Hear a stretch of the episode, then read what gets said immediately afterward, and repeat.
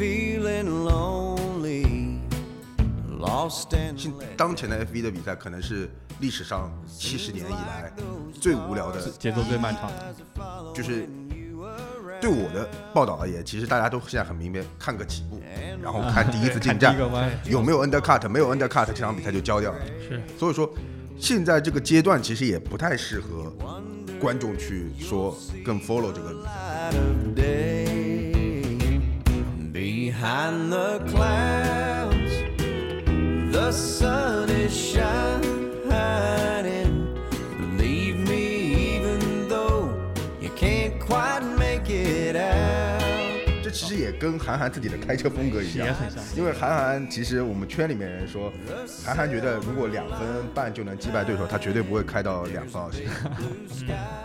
哎，你看过韩寒的比赛？当然看过，因为我当时最早报道国内比赛的时候，韩寒还在开 CDCC 啊 CDCC 啊，对啊，包括 CRC 啊什么。其实韩寒是个好车手，但是他不是一个顶尖车手，就是他对于极限的追逐其实没有那么大，因为你也明白，他其实他还挺惜命的。但但其实你想，韩寒对自己定义，他第一定义他是赛车手，不是作家，所以足以看来他其实更热爱。他其实当时为什么有这个定义，就是在于说他其实为了赛车，其实花了很多的精力和很多的把写作花的全都放在钱全投入到赛其车。其实其实整个《飞驰人生》就是对他职业生涯的一个写照，包括他其实细里面有很多细节，比如说，呃，为什么让沈腾要去找那个万和平，为什么？是因为他曾经对万和平竖了一个大的中指，然后被罚了钱，国际友友好手势。然后那个还在他自己的那个呃 GMC 上面写了句“中国汽联都是傻逼”。啊，他曾经干过？他曾经干过，就是很多其实对我们业内人来说，他其实那部电影里面很多的细节都是都是有都是有曾经的背后的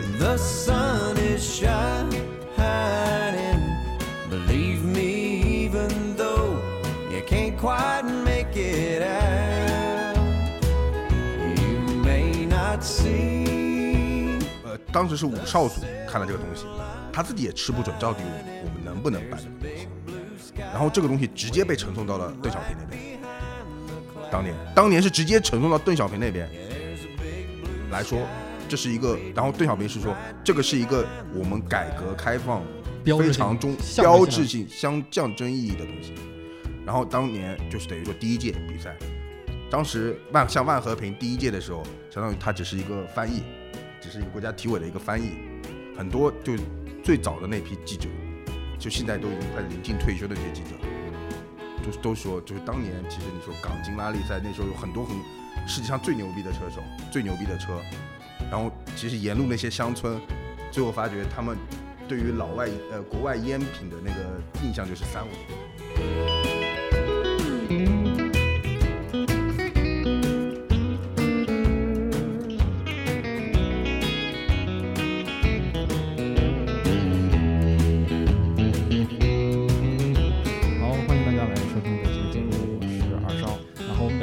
聊的话题是 F 一然后我们也请来了两位特别特别专业的嘉宾，一位是钱军老师，钱军老师是 F 一官方授权的，可以跟踪拍摄 F 一全球所有分站赛的一个记者。然后钱军老师跟踪报道 F 一已经五年了，的确非常令人羡慕嘛，每年一次的环球旅行，而且去的都是全世界这个几个分站赛当地最有特色文和文化的城市。然后钱军老师和大家简单做个自我介绍吧。啊、大家好，我是钱俊。呃，我平时主要是以报道全球的赛车运动为主，当然我有时候也会报道一些奥运会啊这个级级别的国际赛事。也当然，这一般都是看正好跟 F 1的分站赛或者赛车的比赛差不多时间，在差不多地方，然后我就会考虑也一起去报道一下。然后还有一位嘉宾是黄杰老师，黄杰老师也是资深的体育媒体人，一直在跟踪报道啊足足球啊篮球很多的体育赛事。然后现在呢，对中国 F 1电竞啊电竞 F 1中国赛其实也了解的比较多。对，黄杰老师跟大家打个招呼啊。嗯，对，是的啊，我之前一直在那个体育圈嘛，摸爬滚打也近十年了，然后在各大的一个体育媒体，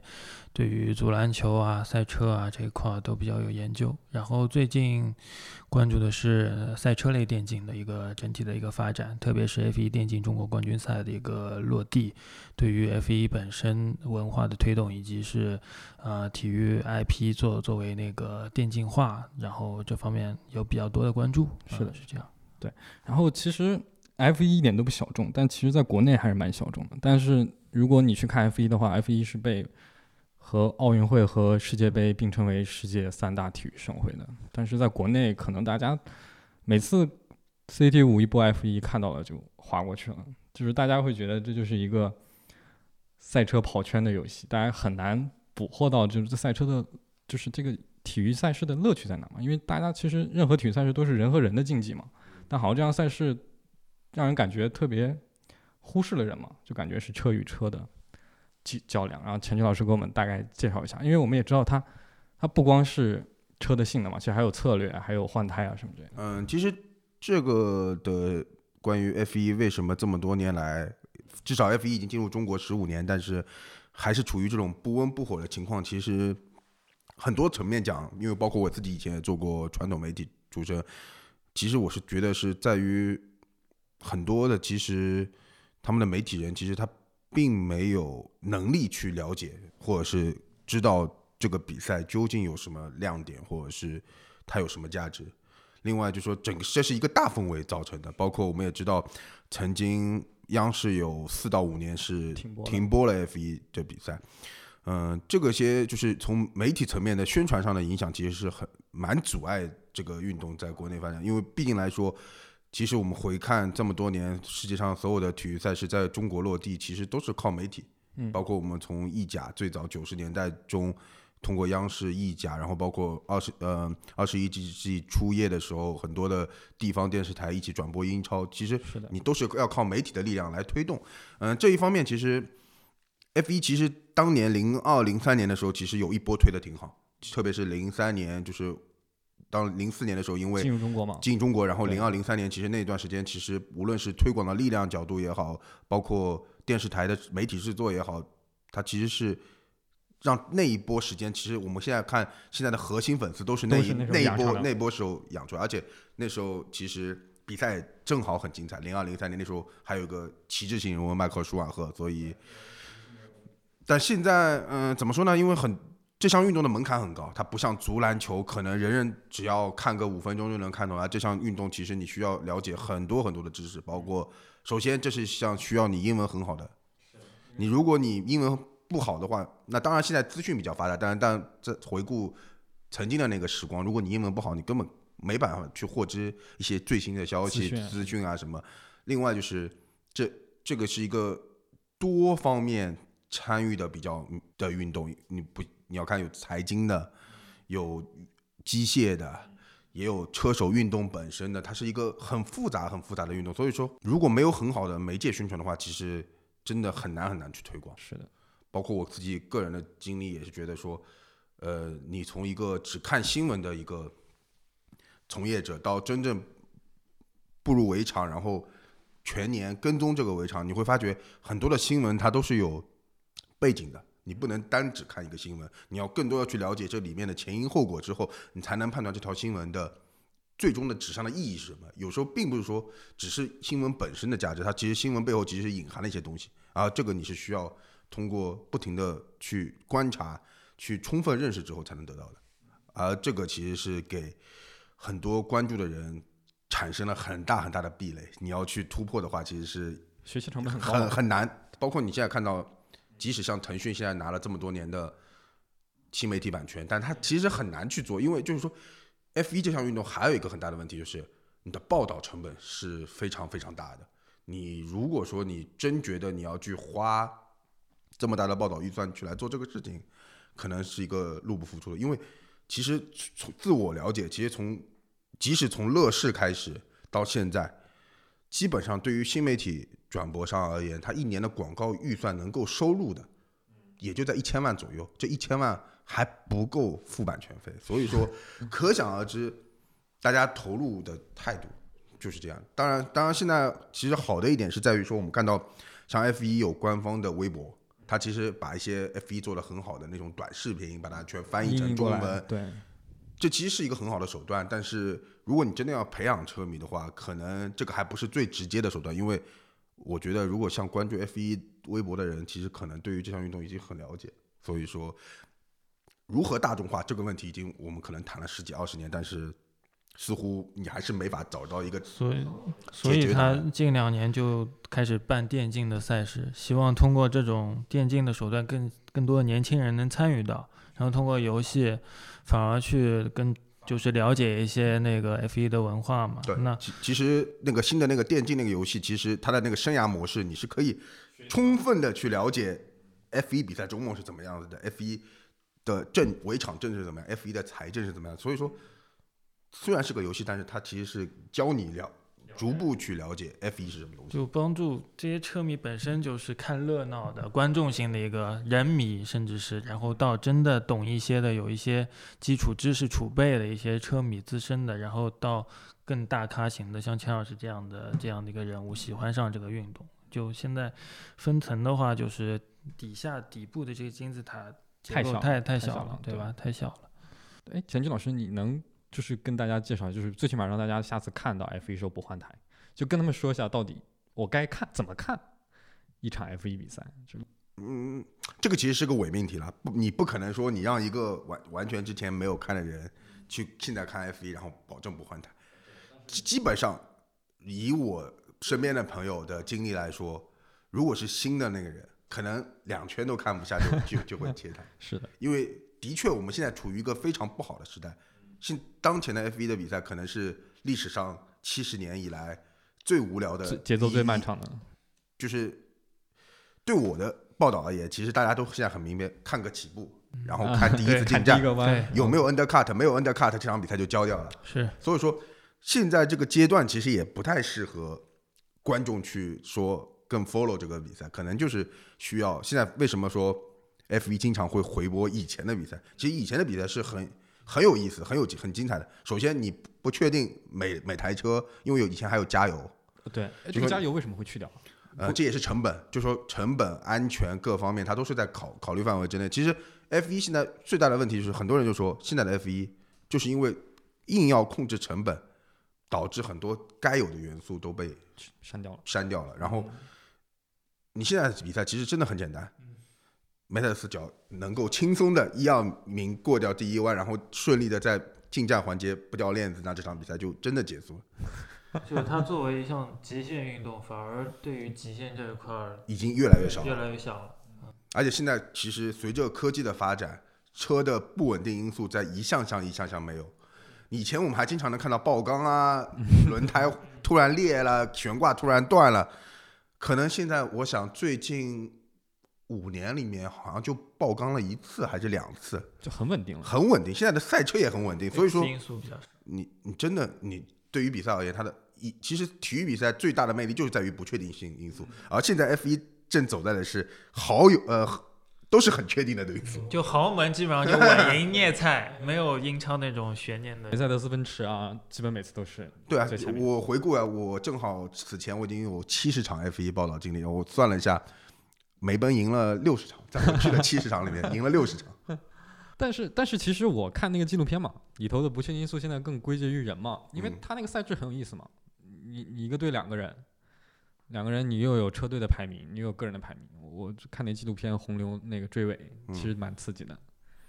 就他他真的会生气的去撞自己的队友。但但是你没有，就说，但是关键问题是，观众不 care 谁是第二名，所有人 care 的都是冠军。所以说，如果你的冠军是没有争夺悬念的话，你比赛你你五六名、六七名，就跟英超我们会关注七七八名啊，可能欧联杯的名名额可吗？能还会关注啊对法甲的话，大家只知道巴黎。对吧？就是说，大家很难去关注中游集团到底，中游集团就是天天闹得天翻地覆，这不是观众喜要的东西。如果说他们只能说是锦上添花，不能做雪中送炭，因为关键的问题还是要在于说世界冠军的争夺。对，大家还是想看逆袭，最后一名超过第一名这。当当然也有人会反问我们一句，就说舒马赫时代舒马赫时代，当时舒马赫可能也挺统治的，但是舒马赫那个时代里面，法拉利很强，拥有最多信仰的人能获得最大的快乐，所以那个时候，呃，大家也觉得啊，那就算了呗。但是其实你去回顾法拉呃舒马赫赢的那个五连续赢的五年，他每除了有两年是二零零二和二零零四年是统治之外，二零零一、二零零三其实都是非常非常好的年度争夺，甚至都争夺到倒数第二的战。所以说，这些画面感来说，现在是现在的 F 一很缺乏的。现在说难听点，当年我们现在都戏称一六年其实是汉密尔顿让掉了罗斯伯格，让罗斯伯格拿了那个总冠军。如果没有让他拿这个总冠军，汉密尔顿就是六连。所以所以说，这个东西从我们的角度来说，可能真的是这个时代可能是一个最坏的时代。对但但是什么造就了？嗯，就是规则，规则变化以后，自然会有车队崛起。特别像梅赛德斯，正好是印证了那个规则时代，然后又有最好的人力，又有最好的车手，那它综合的因素集中起来，就能创造一个比舒马赫那个法拉利铁三角时代更强的一个组合。嗯哎，所以梅赛德斯奔驰真的是不在乎自己的换胎时间是吗？因为我经常看到红牛换胎一点八秒，然后那他的车每圈比人家快一秒，他的换胎的零点二秒，他其实根本不在乎。为什么？他但其实你发觉红牛还不是最快的，现在最快的是威廉姆斯。对威廉姆斯还是个最慢的车垫底的，所以说换胎这个东西，只能说这支车队它的就是这一波人的能力在哪里。像梅赛德斯，他根本不会要求这样练就是他，就是不在乎。他不在乎，他再怎么样，就是你进站输两秒好了，在外面也就是两圈就回来了。所以说，而且他的主要对手根本无法追上他。现在就是这个比赛的格局就造成，但是现在的不好的一点是，由于这次新冠疫情，规则又被往后推了一年，我们又得看梅赛德斯统治两年。哎，那这就是大家很就是一直在反问的 F 一的问题，就是 F 一的价值在哪儿？F 一的价值是在于它是一个全世界商业化做的最好的一一个比赛，可能真的能跟它比的，也就是奥运会和世界杯。而奥运会和世界杯只有四年才有一次，而 F 一是每年都有的，而且三十多站，二十多站，二20十多站多站。就说这样的一个模式是在于说它的商业价值很高，你去看它的所有的广告费，你能够在赛道上面贴的那个广告的价值，包括它承办，像上海承办一年可能要接近三千多万美元，那二十站下来，也就是六千六千嗯六六点多个亿，那这样的一个只是一个承办费，那还有我的广告费，我的商业，它的电视转播还是最值钱的，它电视转播几乎是跟英超是在一个 level 上面的一个，那你那你这样算一下之后，你就会发觉 F 一这项运动的商业化，特别好。其他的其他的运动基本上我们没办法找到一个可以跟它类比的一个运动，其实你你想在国家在一个国家想承办 F 一要交一笔很很很很昂贵的费用，而且 F 的1就是因为它电视转播的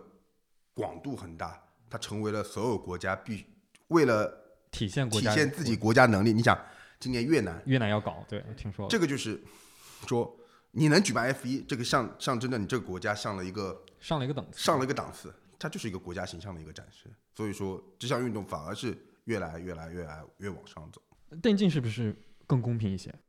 电竞的话，成本上成本上就下滑很多呀。那所有车手都是同同一同个参数的车，，同一个参数。如果比赛的话，肯定所有的车都是一样的，就是看人的技术，它更凸显驾驶员的驾驶。嗯更多凸显你个人的一个技术，所以比赛竞争性完全取决于你个人的技术啊，驾驶技术。然后比赛当中，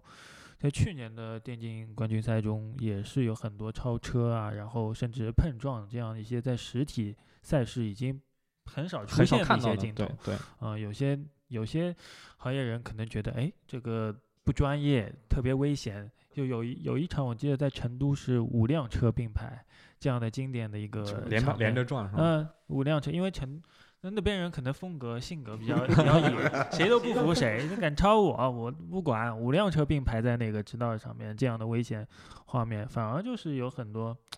就有故事性嘛，这样有嗯故事性，更多的一些想象的空间。然后电竞本身的话，可以降低就是大众去了解这项运动的一个成本，不然的话，你每年在中国的话，你要么就去国，就像钱老师这样跑国外去，要么就在中国的那个九市举办的 F 一大奖赛上嘛去观赏这个比赛，然后一年其实也就那一个一个月份，对吧？对对也有那个很集中嘛。对你平时要开个车的话，嗯，中国的最最不就大众化的卡丁车，那有一百一百三，大概一百六，对吧？五分钟，对吧？也就五分钟，你跑到三上赛场这么远的地方去，有可能 路上的时间就是也也那，所以也是比较烧钱。但是你有个电竞这样的东西，你买台模拟器去就可以。就可以去去体就体验这个乐趣嘛。然后你对于本身，因为你你像踢足球啊、打篮球什么，为什么大家都喜欢？因为你门槛低，你随便拿去个去个篮篮球场就能玩了。对吧？你 F 一的话，你怎么开呀？你开，真让你开，你敢开吗？对不对？真让你莫名其妙上去，要么撞死了，要么就就把车开坏了，赔赔个巨额，对吧？你你在这个电竞领域随便撞，对不对？你就本身的 F 一车队来说，他们也有一些那个使用这个程序的一个虚拟驾驶嘛、模拟驾驶嘛，去帮助他们训练，对吧？然后现在运用到电竞电竞这个领域是蛮新颖的，这也是。呃，F1 电竞跟别的电竞赛事有区别的一个地方，为什么？就是你足篮球的话，你 FIFA 踢的再好，用手踢的，你不能代表他们去 F 一电竞你实际干的活是跟真车是跟一模一样的，干的活是有衔接性的。但你踢球可能就因为踢球很需要肢体碰撞，那个才是好看的地方嘛。是的，所以它是最接近于那个传统体育项目的一项体育类的电竞。所以你说，呃，之前有一阵子在谈那个电竞陆奥，对吧？反而觉得这个好像是一个比较接近于陆奥的一个项目。而且其实最近不是因为新冠所有的比赛都没法办吗？其实很多的转职业车手全部都转战就是 iRacing 这种全球最高最拟真，因为像 i 像其实 F 一这个电竞游戏呢，其实说实话它只是个游戏，嗯它跟真实还是差别非常非常的大。嗯而这职业车手都是玩像 R R Factor Two 和 iRacing 这样一个更拟真、更高级。嗯不是更高级，它其实用的设备都是 Playseat 啊，或者是 Fanatic 这种东西，但是它的物理、它的真实度是那些更专业的虚拟竞技平台能够提供。而且现在的比赛其实种类真的很丰富，像韦斯塔潘最近可能最近三四个星期参加了快三四十场虚拟电竞比赛，就是对于他们职业选手而言，现在其实虚拟世界给他们带来了很多训练的机会，而且可以让他们去尝试更多你在赛道上面不敢尝试，而且这些东西一旦尝试过，在虚拟世界尝试过之后，他们可能会将这些转化到现实中。你会看到，就说以前最明显的例子就是维斯塔潘跑的很多比赛时候跑的线路也好，呃，包括他的一些超车方式也好，这是老一辈车手根本无法想象的。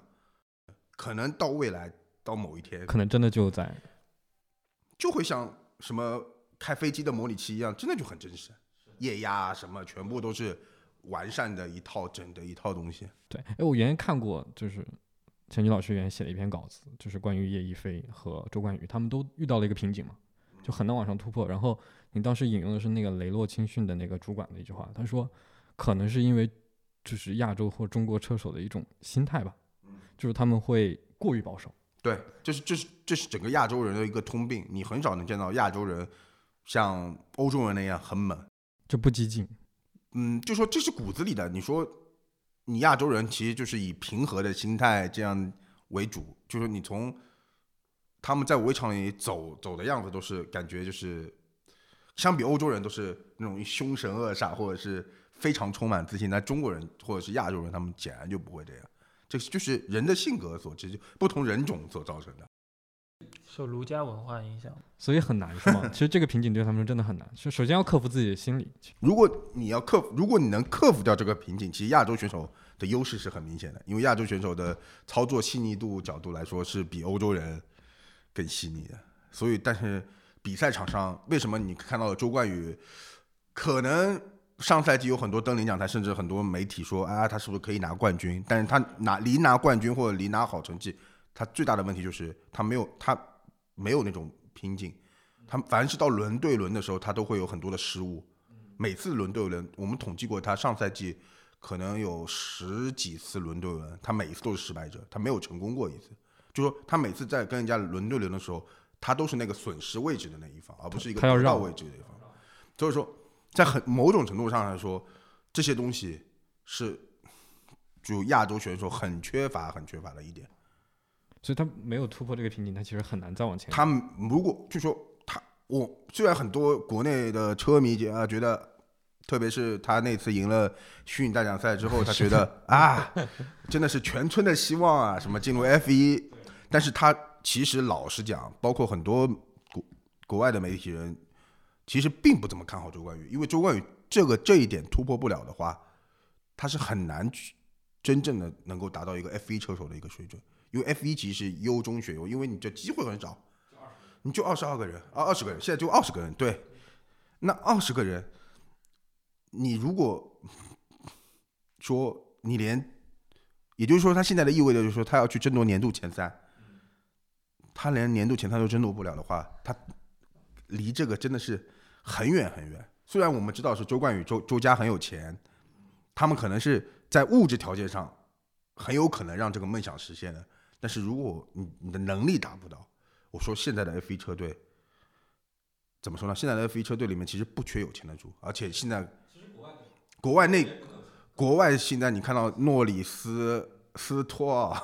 像今年的拉提菲，他爸妈都是都是那个有钱级别，可能是周冠宇他家可能几十倍、十几倍。对，然后当从资本上讲，其实从资本上角度来说，那些欧洲只有更夸张，嗯，而且他们的自己小孩的能力就是又比他高，又又比他高很强。那就是说，虽然说 F 一很重视中国市场，他们希望有个有个像姚明似的中中国车手能够进到 F 一，但实际上从理性的角度分析，我们离我们离看到这样的人还太远很远吗。很远。我觉得可能还要一代人他现在是雷诺的试车员，试车手，但试车手是个这个什么概念呢？呃，粗俗点讲就是有钱谁都我也可以做试车手，真的，这就是试车手就是一个有钱谁上的一个问题。我我我以为他可能会被雷诺作为下一个替代上去的。嗯，很难，因为雷诺像雷诺这个车队还是属于要脸的车队，就是还是需要成绩的。我觉得，除非雷诺哪一天摆烂到成绩不重要了，我能接受年度第七、第八一年，那周冠宇有可能。那毕竟雷诺可以说我我要中国这个市场，我要去在中国卖车。但是雷诺是一个厂商车队，是拿过世界冠军的车队，他肯定是不可能这样。而且雷诺的董事会现在又做出了说，如果拿不到好成绩，我随时随地就把这个项目给砍掉的情况下，你觉得他的领队会冒这么大的风险，说我去找一个中国车手，万一这个从车车手跑得很烂，那他怎么去跟董事会交代呢？他毕竟是每年两三个亿欧元在那边烧啊，不是说两三百万欧元。所以说，很多情况嘛，就是说，我们可以说的是，如果周冠宇真的能在今年的 F 二里面拿到前三名，那他是有希望的。但是拿不到，如果今年还拿不到，基本那基本上他离 F 一就是渐行渐远。他是能带来很多惊喜对，以及给中国人带来很多希望。但是，无论在哪个领域，你再有一个姚明式的一个人物，都很很难难。在中国的话，这是整个大环境的一个影响，包括嗯整个的一个消费啊，还有人才培嗯养的一个体系。他已经算是中国目前最最有希望，甚最有至希望最接近的车手的。对，对，等他可能呃实实力到了，自然就成为 F 1车手了。那嗯，这个东西也没法看，要看他个人的努力以及一些大环境下的天时地利人和种种客观因素吧。啊，是这样。那在电竞 F 一有可能吗？出现这样一个人物，就从这个方面突起。这样这样的一个人物啊，在电竞领域啊，就是我们知道，在真实 F 一，我们可能等周冠宇要等很久嘛。但是我们看到周冠宇不是赢了那一场电竞的那就是个赛事吗？其实我觉得在电竞领域有一个 F 一的车手并不难，我觉得，我觉得这并不难。其实我在一篇文章里面写到过，就是我们可能会率先迎来一个中国人赢了 F 一电竞世界冠军的对对，赢得 F 一电竞的世界冠军的这个的可能性是非常非常大的。而且以我们国家在电竞领域的真正的表现的实力来说，我们真的有培养好一批人，得到很好的训练，得到很好的，真的这个对，事情，因为现在中国的整个电竞水平已经反反超国外很多了。反超国外很多。虽然发展比别人就是呃发展起步晚了一点，但已经反超国外了。你就看，其实我们以前有很多项目，像非法这种，我们其实打不过国外的。但实际上，你看看这这这几年非法啊什么，其实都已经，嗯，比国外选手好了。就是说，很特别是在电竞这个领域，我觉得中国的潜力是无限的，因为我们的基数太大，玩的基数太大，而且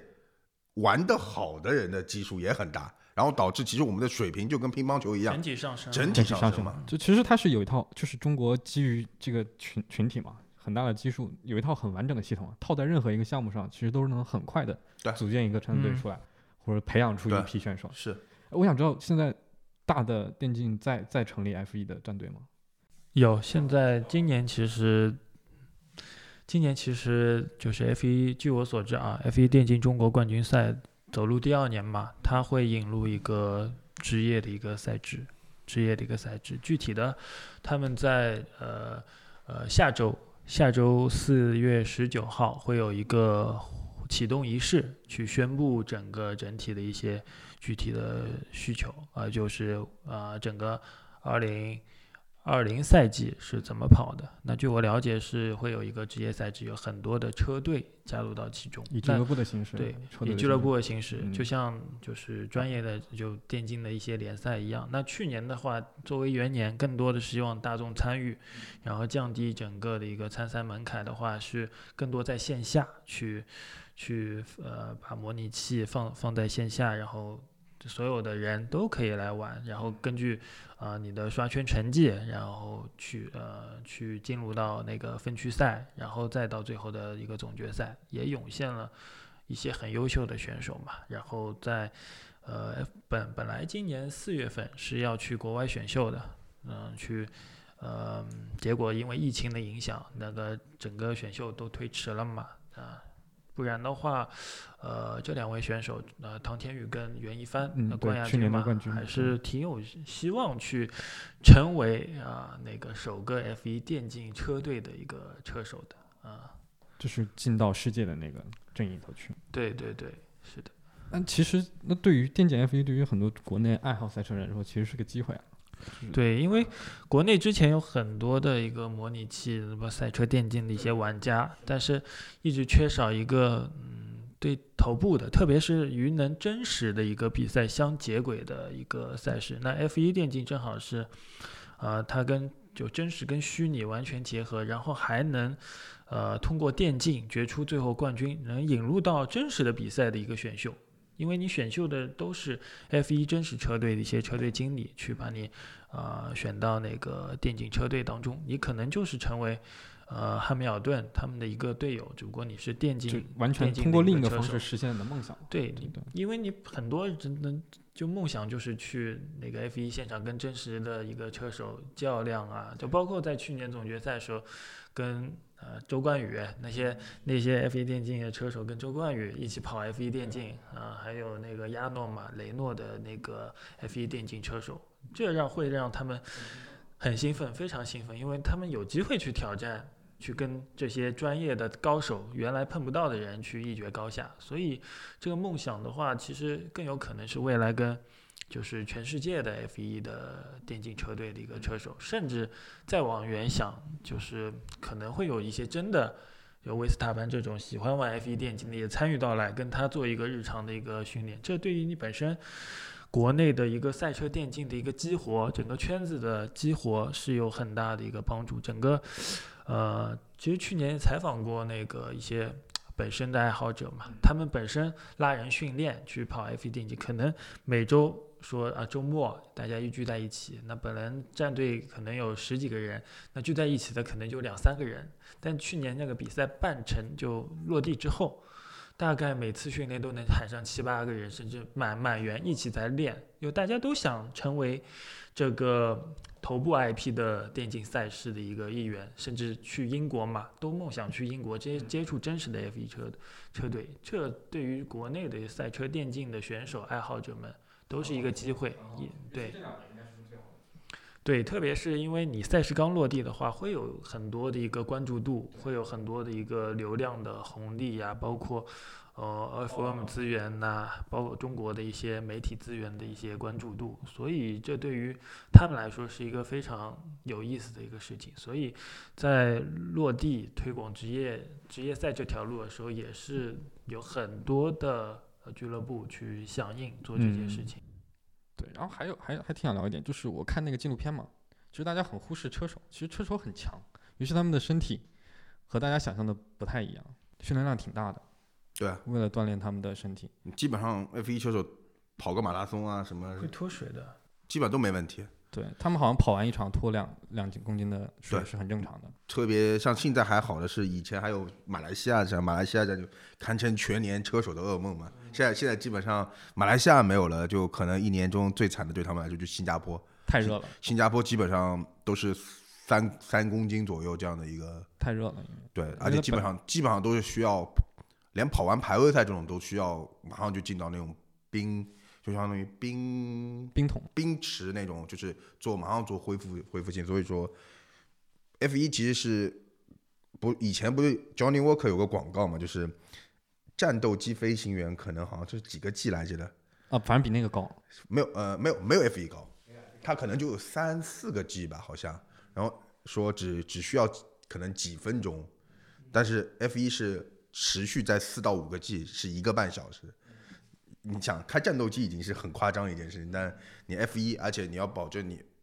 你的圈速，然后特别是你时时刻刻是有竞争的，不像开战斗机，其实它都是有个固定的航路的嘛，它没有什么你争我我赶的这样的，所以所以说 F 一可能真的是车手是全世界体育领域的运动员里面可能是最艰难最难，可能基本上就是能跟他相比的话，可能就只有铁三吧。我觉得也就铁三的运动员可以运动量可以达到 F 一这个级别。当然，F 一的难度还在于它是一个特别就是考验专注力的。你不像就说你是不能有一点点的松懈的。他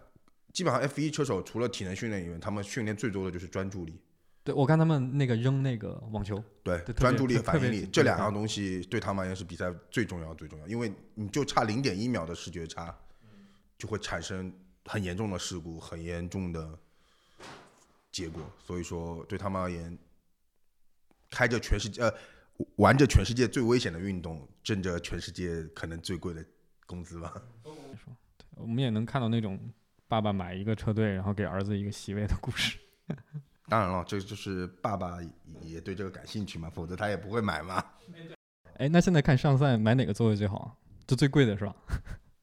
他是会按看的好坏来定价的，其实就是本质上就是这个。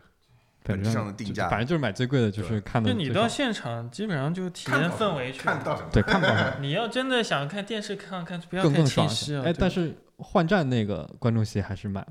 就是换胎那个但是你无你的你的你的感你的感受其实是很远的，它你就哦也也很远啊。一个小像小点在那边，哎，但我看外国那个赛道还会近一些，就就隔一个赛道那边没有，就是要看你的赛道的设计，包括设计的赛道的宽度这来决定的。疫情对 F 影响挺大吧？要不是疫情，我估计也没法采访钱军老师。对，那没有，正好这时候好像正好是上海站，哦，刚好筹备上海站筹。备上海站。然后我看网上对那个争议蛮大的，就是他应该早点停掉。呃，其实不是不能这么讲，其实因为我当时也是经历者，因为其实我们在巴塞罗那冬季测试的时候，媒体委员会开会，我们有一个专门的环节，就是在聊疫情，聊冠状病毒这事。其实当时从整个会议里面，老外的态度很明显，就是老外觉得这个没什么，这真的是会这样觉得？老外觉得只是可能交通并不方便，因为当时是澳大利亚不允许，呃，经香港转机和经新加坡转机，也就是说，绝大多数的老外记者会遇到一个麻烦，只能走迪拜和多哈转机。就说大家提出来就是，哎呀，可能今年转机会比较麻烦一点，然后机票可能贵一点费用贵一点，大家都没有怎么认为会说这个冠状病毒这事会闹的，目前目前这样的一个所有事情都停摆，所以说可能正是不重视，导致了澳大利亚站还是正常的比。当然了，F 一运气也比较倒霉，就正好有人中了。如果当时澳大利亚没有那个中的人，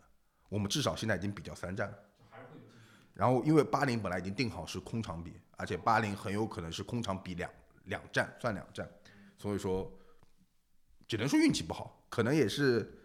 说难听点就是你欺骗了上帝，上帝来惩罚你，只能这么讲了。是的。哎，聊聊那个陈军老师，你你你其实走这条路挺有意思的。你每年的工作，其实我最开始看到我是挺羡慕的，就每年跑这么二十个地方，然后我也我也是我我就我也现在不每年全跑，因为因为会我要跑其他的比赛，因为我觉得老跑这么无聊的 F 一真的是也是一个挺挺挺无聊的，也是因为我现在刻意的是，因为我也有其他的伙伴，我会一年我会选择可能十六站，我会我会跑到百分之八十，然后选一下哪些可能非常不重要，我就不去。哎，你第一次全跟完是哪年？一八年什么感觉？当时就是完成了自己一个梦想而已。累吗？不是很累，因为其实没有想象中那么累。可能我觉得我坐飞机啊、出差，我觉得不是很累，而且因为我不是来回飞，我是基本上就是我不会像很多人是去完这一站然后再飞回中国。我基本上我会我会就是自己在那边做行程啊，各方面然后转一圈再回来。转一圈。可能我有时候一出去两两三个月都不回不回国内，对啊，所以其实挺羡慕的一个，其呃反正挺挺好玩的一个。这是这是一个非常好的经历嘛，可能可能就觉得这是一个，可能你回过头，可能过了再过二十几年，回过头来啊，当年我也曾经把这个比赛从头到底一场不落的，你要说无聊，很多车迷就要酸了，对吧？啊不过人家梦想可能就是更晚。不过说实话，的确现在的比赛的确很无聊，就是对于我们报道者而言，他没有很好的很多的很好的素材。你能介绍一下，就是你去报道一个分站赛是怎样一个工作流程吗？嗯，挺好奇的，就作为一个 F 1记者，基本上我礼拜三就可能已经，礼拜三的当地时间早上我就可能已经飞到赛地了，然后礼拜三可能就找个地方玩玩，就反正网上网上搜一搜，看看这附近有啥好玩的地方，可能就正好跟个朋友约着一起开个车，反正都租车嘛，就去兜一圈，然后礼拜四一早就开工去赛道，礼拜四基本上我们就叫准备日吧，基本上就是礼拜四一去新闻中心，先把什么摄影马甲，还有什么摄影贴纸啊，什么全部就去领了，然后就拍车手走赛道，然后下午是新闻发布会去一下，然后再去各支车队的，他们自己每每个每个车队都会有简报会，就是去听一下，然后差不多到下午的时候，傍晚的时候就差不多撤了，然后就礼拜五、礼拜六、礼拜天都有比赛。哎，你每次都是一个人吗？没有，我我经常有两三个人起一个团队？对，然后还有一些就跟老外的记者一起嘛，有时候大家为了省钱一起拼个车啊，大家拼个住处啊，反正就就这样呗。因为其实绝大多数人，因为其实 F 一比赛期间，你其实你也很难住到很好的地方，因为那些赛道其实有时候也蛮偏远的，嗯，大家都是以租公寓或者是租民宿为主，因为大家就觉得其实那个又方便，因为对于赛道而言，可能我每天只要开十五分钟车，近近一点，近一点大家觉得省时间一二，嗯其实自由度高一点。自由度也高。对，其实相对来说，其实整体而言，如果未来车迷们要去看比赛的话，其实如果要有自驾，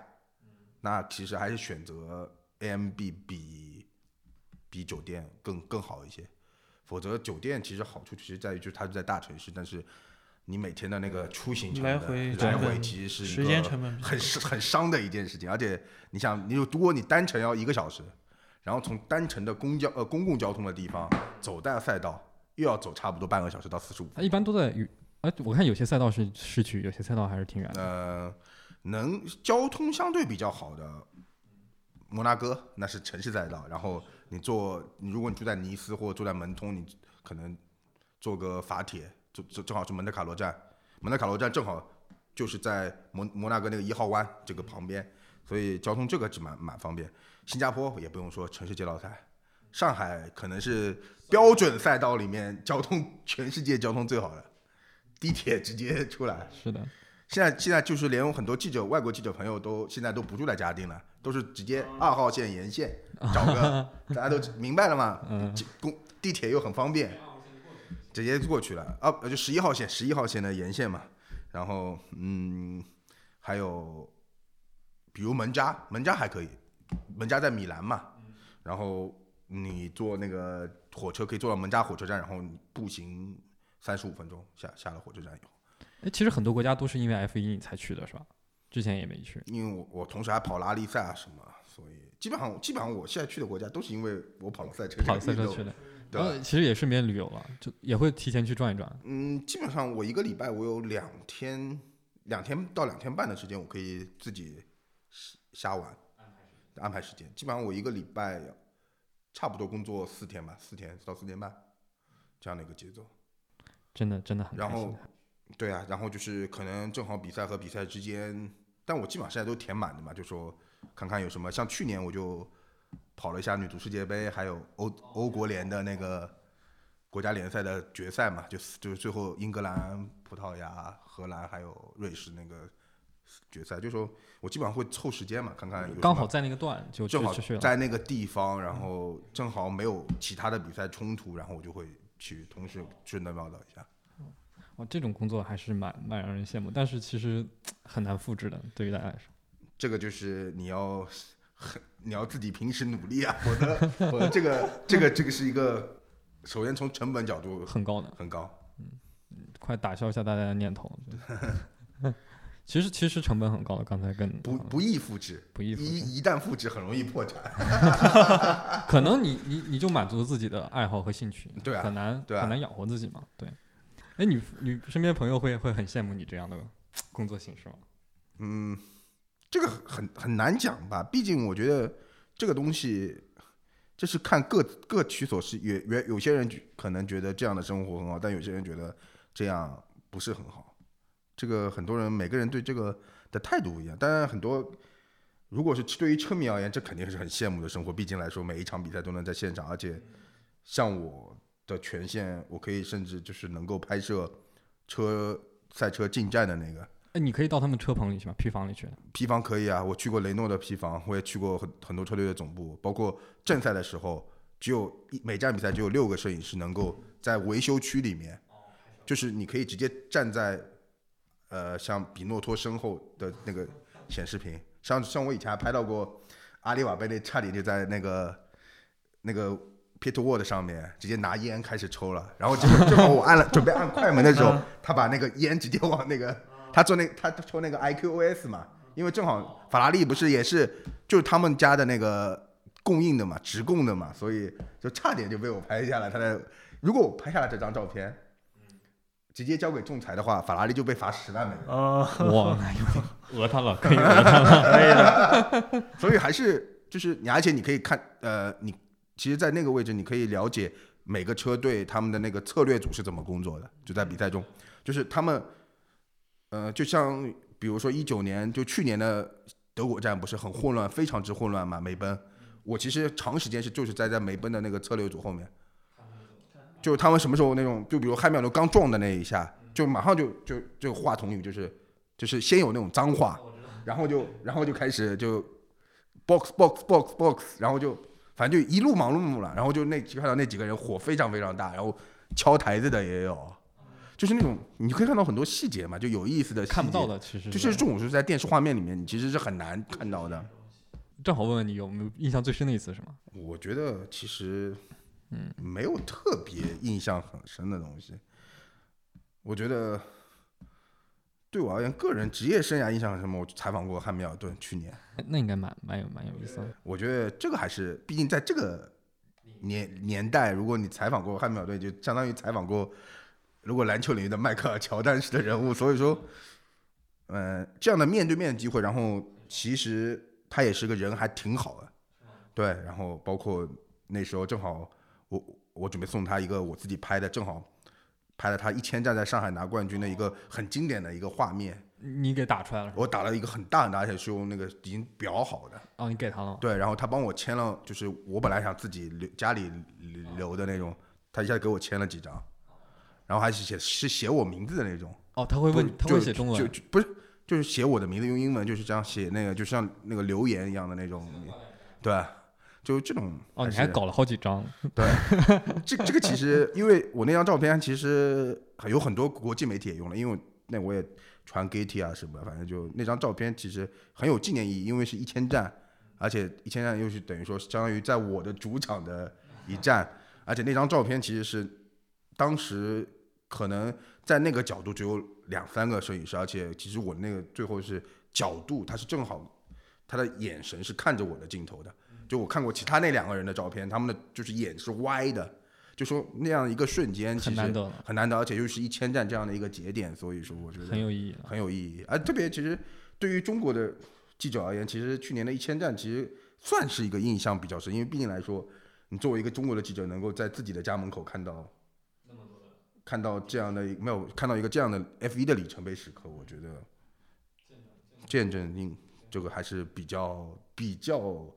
可能可以记很久的吧。对，但其实我对于觉得对每个男生来说，可能都是一个梦想过的吧。对，曾经梦想过的。，对啊我曾经在高中的时候，可能十几年前，那时候那时候 EA Sports 搞极品飞车啊，大赛，当时我还拿过第一名呢。嗯，哎，原来小时候开跑文卡车，那那都是那好胜心多强。对，那时候那时候就觉得，其实那时候电竞嘛，就那时候 EA 就是 EA 很强大的时候，那时候就 NBA、FIFA，FIFA，对极品极品飞车男那时候。生嘛，射击、开嗯车，开车，对不对？这两大爱好永远不会变的。逃不掉的。嗯，就前几天我也我很久没有玩过游戏了，然后嗯去在 Steam 上面买啊了买了一个 F 二二二零一九，自己嗯用键盘玩玩，还挺好。因为毕竟我对这些赛道还蛮熟，因为哎毕竟来说，看了采很多。一是采访，二是我自己平时在赛道旁边拍照，然后其实对于每个嗯弯角长什么样比较嗯熟。但是你说你要真的要跑得好，可能真的还需要买那个东西。我去 试了一下，我为了录这个节目试了一下。哦，其实这个游戏一开始你接触的时候，你其实作为男生啊，本身有极品飞车、跑跑卡丁车一经验的，些经验，对你，跑个几圈之后呢，你能完整的跑跑跑出来，然后呢，但你要取得那哪怕零点一秒的一个成绩，你要花费很多的时，间。训练，后期的提高，你需要备赛赛道点呐、转转弯刹车啊等等的。而且包括什么草地能用，什么草地不能用，这些其实哦其实这个训练跟运动员的训练是一样的非常枯枯燥非常枯燥，而且就为了零点几几秒嘛。你坐久了，你在那个模拟器凳子上坐久了，你腰也会酸，腰也会酸。其实这跟就跟真实的一个体育，为什么电竞是体育，又又又又有那个跟别的电竞又不太一样。对对对，因为它需要大量的训练，因为而且还需要大量的体能训练。像 F 一就是专业的电竞车队，他们的上机训练的时间和体能训练时间其实是差不多的，因为其实体能训练其实最后决定的是你能不能每一圈都做得很精确，就是保持状态。保也专专注专注度。其实很很多人你让他做一个很好的单圈，很简单，但是你要让他持续的做很好的单圈，这不是一件很容易的事情。对，这就需要你也包括体能那个唐天宇才发生过最后一圈送掉的，对对对，这这些这些就是啊。他自己采访说不要白给，不是对 就是最后一个这个其实就是反映的，就是说你的人的专注力、你的能力还没有达到说不犯错。其实 F 1车手强强在就是他的犯错概率很低，越好的车手越不容易犯错。对，而且是在那么高负荷的一个对，这个其实跟那个韩寒拍那个《飞驰人生》，他最后说那段话很很很很很有代表性嘛。就你过的每一个弯都不可能重来。对。然后你在最危险的时候犯最少的错误，就能让你赢。是很简单的这。其实也跟韩寒自己的开车风格一样，也很像。因为韩寒其实我们圈里面人说，韩寒觉得如果两分半就能击败对手，他绝对不会开到两分二十一。嗯，哎，你看过韩寒的比赛吗？当然看过，因为我当时最早报道国内比赛的时候，韩寒还在开 CDCC 啊啊，对啊哦，包括 CRC 啊什么。其实韩寒是个好车手，是吗？但是他不是一个顶尖车手，就是他对于极限的追逐其实没有那么大，因为你也明白，他其实他挺惜命的。但但其实你想，韩寒对自己定义，他第一定义他是赛车手，不是作家，所以足以看来他其实更热爱。他其实当时为什么有这个定义，就是在于说他其实为了赛车，其实花了很多的精力和很多的。把写作全都的钱放在里面全投入到赛其实其 实整个《飞驰人生》就是对他职业生涯的一个写照，包括他其实细里面有很多细节，比如说，呃，为什么让沈腾要去找那个万和平，为什么？是因为他曾经对万和平竖了一个大的中指，然后哦被罚了钱，国际友友然好手势。然后那个还在他自己的那个呃 GMC 上面写了句“中国汽联都是傻逼啊，他曾经干过是”，吗？他曾经干过，就是很多其实对我们业内人来说，他其实那部电影里面很多的细节都是都是有指都是有曾经的背后的意思的。对我，我后来去我们录我录这个节目之前，我还又去重看了一遍，因为我看了一个那个相当于影评嘛。啊其实那部片子对汽车文化的解读，尤其中国汽车文化解读挺深的。对，其实他他其实讲很多东西都是他为什么那个你看到那个他的领航是个头发这么长，嗯，就是因为他的领航孙强的头发就是这样的。其实他其实很多东西都都是在描写自己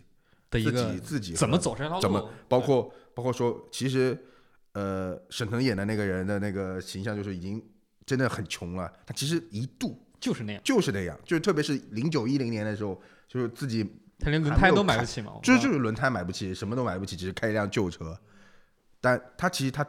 最后描述就是那个沈腾就是他自己，那其实那个片子挺有意思的，包括最开始那个五五，像港叫什么港京京拉力赛，港力这是那个那个这个是挺标准的。港金拉力赛是中国近代赛车运动的起源。哎，我觉得你现在想都不敢想。因为一九八四年的时候，那时候就是，呃，我曾经写呃写过这个专栏，特别去到图书馆里面查了资料。因为一九八四年这个事情是最后惊动到国务院，因为当年其实是因为三五，它正好有一笔很大的体育预算要用到赛车上面，然后当时正好是香港的汽车会，他决定说我们是不是要做一个很长距离拉力赛，因为当年的拉力赛不是绕着一个基地，然后在它所有赛车，它是一个 A A 到 B 点的的一个比赛，然后最后这件事情是先去发给了国家，就是香港的汽车会发给了国家体委，那时候那时候那时候中国还没有汽联，那时候只有摩托车协会，对，所以那个很有标志性嘛。然后呃，当时是武少组看了这个东西，他自己也吃不准到底我我们能不能办这个东西，然后这个东西直接被呈送到了邓小平那边。当年，当年是直接呈送到邓小平那边来说，这是一个，然后邓小平是说，这个是一个我们改革开放非常中标志性、相象征意义的东西。然后当年就是等于说第一届比赛，当时万像万和平第一届的时候，相当于他只是一个翻译，只是一个国家体委的一个翻译，很多就最早的那批记者，就现在都已经快临近退休的那些记者，都都说，就是当年其实你说港金拉力赛那时候有很多很世界上最牛逼的车手，最牛逼的车，然后其实沿路那些乡村，最后发觉他们对于老外呃国外烟品的那个印象就是三五，因为这个的意义就是说，当年三五通过这个项目打开了中国市场，然后它成为了一个最好的相最好的之一的体育营销的一个范例，所以就是从港金拉力赛之后，就是中国等于又开始有汽车运动了，因为其实之前就是港金拉力赛之前，其中国的汽车运动要回顾到一九一一年巴巴黎、莫斯科、北京拉力赛，也是长距离拉力赛，就说那个时候可能就是清末那时候就可能只是因为 八国联军 那时候国家被迫被被迫打开被迫的那个东西，然后到现在慢慢有了，然后到九九十年代，慢慢因为最早你可以发觉中国其实在拉力赛这个领域投入很多，包括九九九年 WRC 是有北京站，就在长城脚下，那时候拉力是做的非常非常的强，所以其实从拉力这个里面，因为一些烟烟草公司的赞助之后，其实是慢慢的把到场地赛。其实九九年，其实珠海是被列入到 F 1的赛程里面的年度第三站，只是因为最后好像缺了那么一点点钱，然后就错失了，然后最后这个机会留到了上海。所以说，回顾整个过程，其实，嗯，多少年啊？八四八四年，八四年，三三十多年。我觉得这个事情到现在是不敢想象的，就是你把车开到天安门，对，那个是现在你想都不敢想都不要想的事情啊！对，这这很魔幻。你，我觉得你现在连估计连二环都开不进吧。这真的不敢想象。所以说，这个是一个非常伟大的历历史性的意义。你想，当时每一届的港京拉力赛都是在天安门收车的，这个其实可以说是中国汽车运动的一个标志性时刻。所以那部片子，如果你了解了，就你你了解一些背景再去看，真的不太一样，对，还是很有意思的。这个我还真不知道，你还专门去研究过。没有我我当时看因这个，为港京前呃就是就是前面有做那个回顾嘛，就三十年回顾，他们还搞了那种就是老式汽车巡游，就是重走港京的路。嗯，对我我因为这个事我去查了一个资料嘛，包括邓小平这个是有记载然的。后就说，呃，当时就是因为港金拉力赛最最初很多的参与者是香港人嘛，就香港人就是真的就是从那个当时的起呃香港的起点是在那个那个叫什么，哎，就是现在那个地方就是就金紫荆广场旁边，就现在的金紫荆广场旁边开始发车，然后是经过罗湖口岸，然后就是反正他们就是把之前的那个路书找出来，重新就沿着那个路走，但是因为现在很多的路已经已经都没有了，甚至都那个地方就已经变成高速了，就是就是大家重走这条路来回忆那个时间嘛，因为那个时段其实说实话，大家是没有想到中赛车能够在中国这个地方，因为毕竟那个时候的中国经济啊各方面啊，你是跟现在是没法比。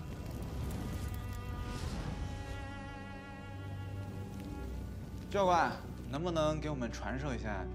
您一招必胜的绝技啊？把笔和纸都拿出来，我只讲一次。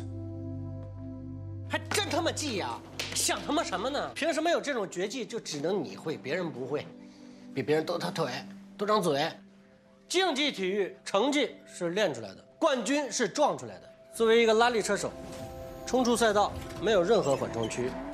旁边可能是墙、是树、是水库、是悬崖，就看谁能在逼近极限的同时犯更少的错误。你过的每一个弯都没有机会再来一次，你犯的每一个错都会断送整场比赛，甚至你的职业生涯。我们所爱的事业和别的运动不一样，你需要钱，需要一个好的技师团队，需要一台好车，需要你的专业和冷静，需要你在全世界最危险的地方开着这台车全速推进。什么尊严、面子、荣誉、廉耻，你都顾不上。怎么战胜对手？那就是找到最晚的刹车点，找到轮胎的摩擦力极限，找到你自我能力的边界，然后把你眼前的每一个弯都过好。这不是驾驶的技术，这是驾驶的艺术。巴音布鲁克，一千四百六十二道弯，一百零九公里，耍小聪明，赢得了一百米，赢不了一百公里。你问我绝招，绝招只有两个字：奉献。六秒了啊！就是把你的全部奉献给你所热爱的一切，并不是奉献给爱情，只是战胜了。我拿什么奉献给你，我的爱人？白云奉献给草场，江河奉献给海洋。我拿什么奉献给你，我的朋友？我拿什么奉献给你？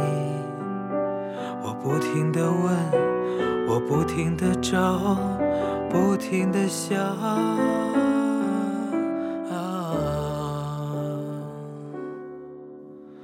白鸽奉献给蓝天，星光奉献给长夜。我拿什么奉献给你，我的小孩？雨季奉献给大地，岁月奉献给季节。我拿什么奉献给你，我的爹娘？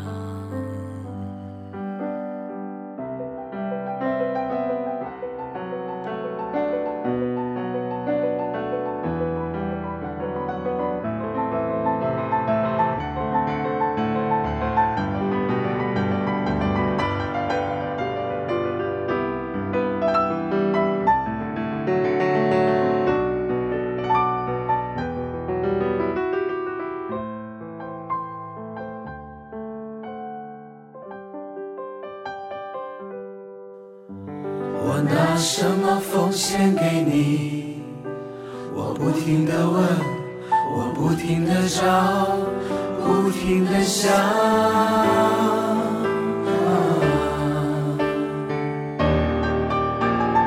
白鸽奉献给蓝天，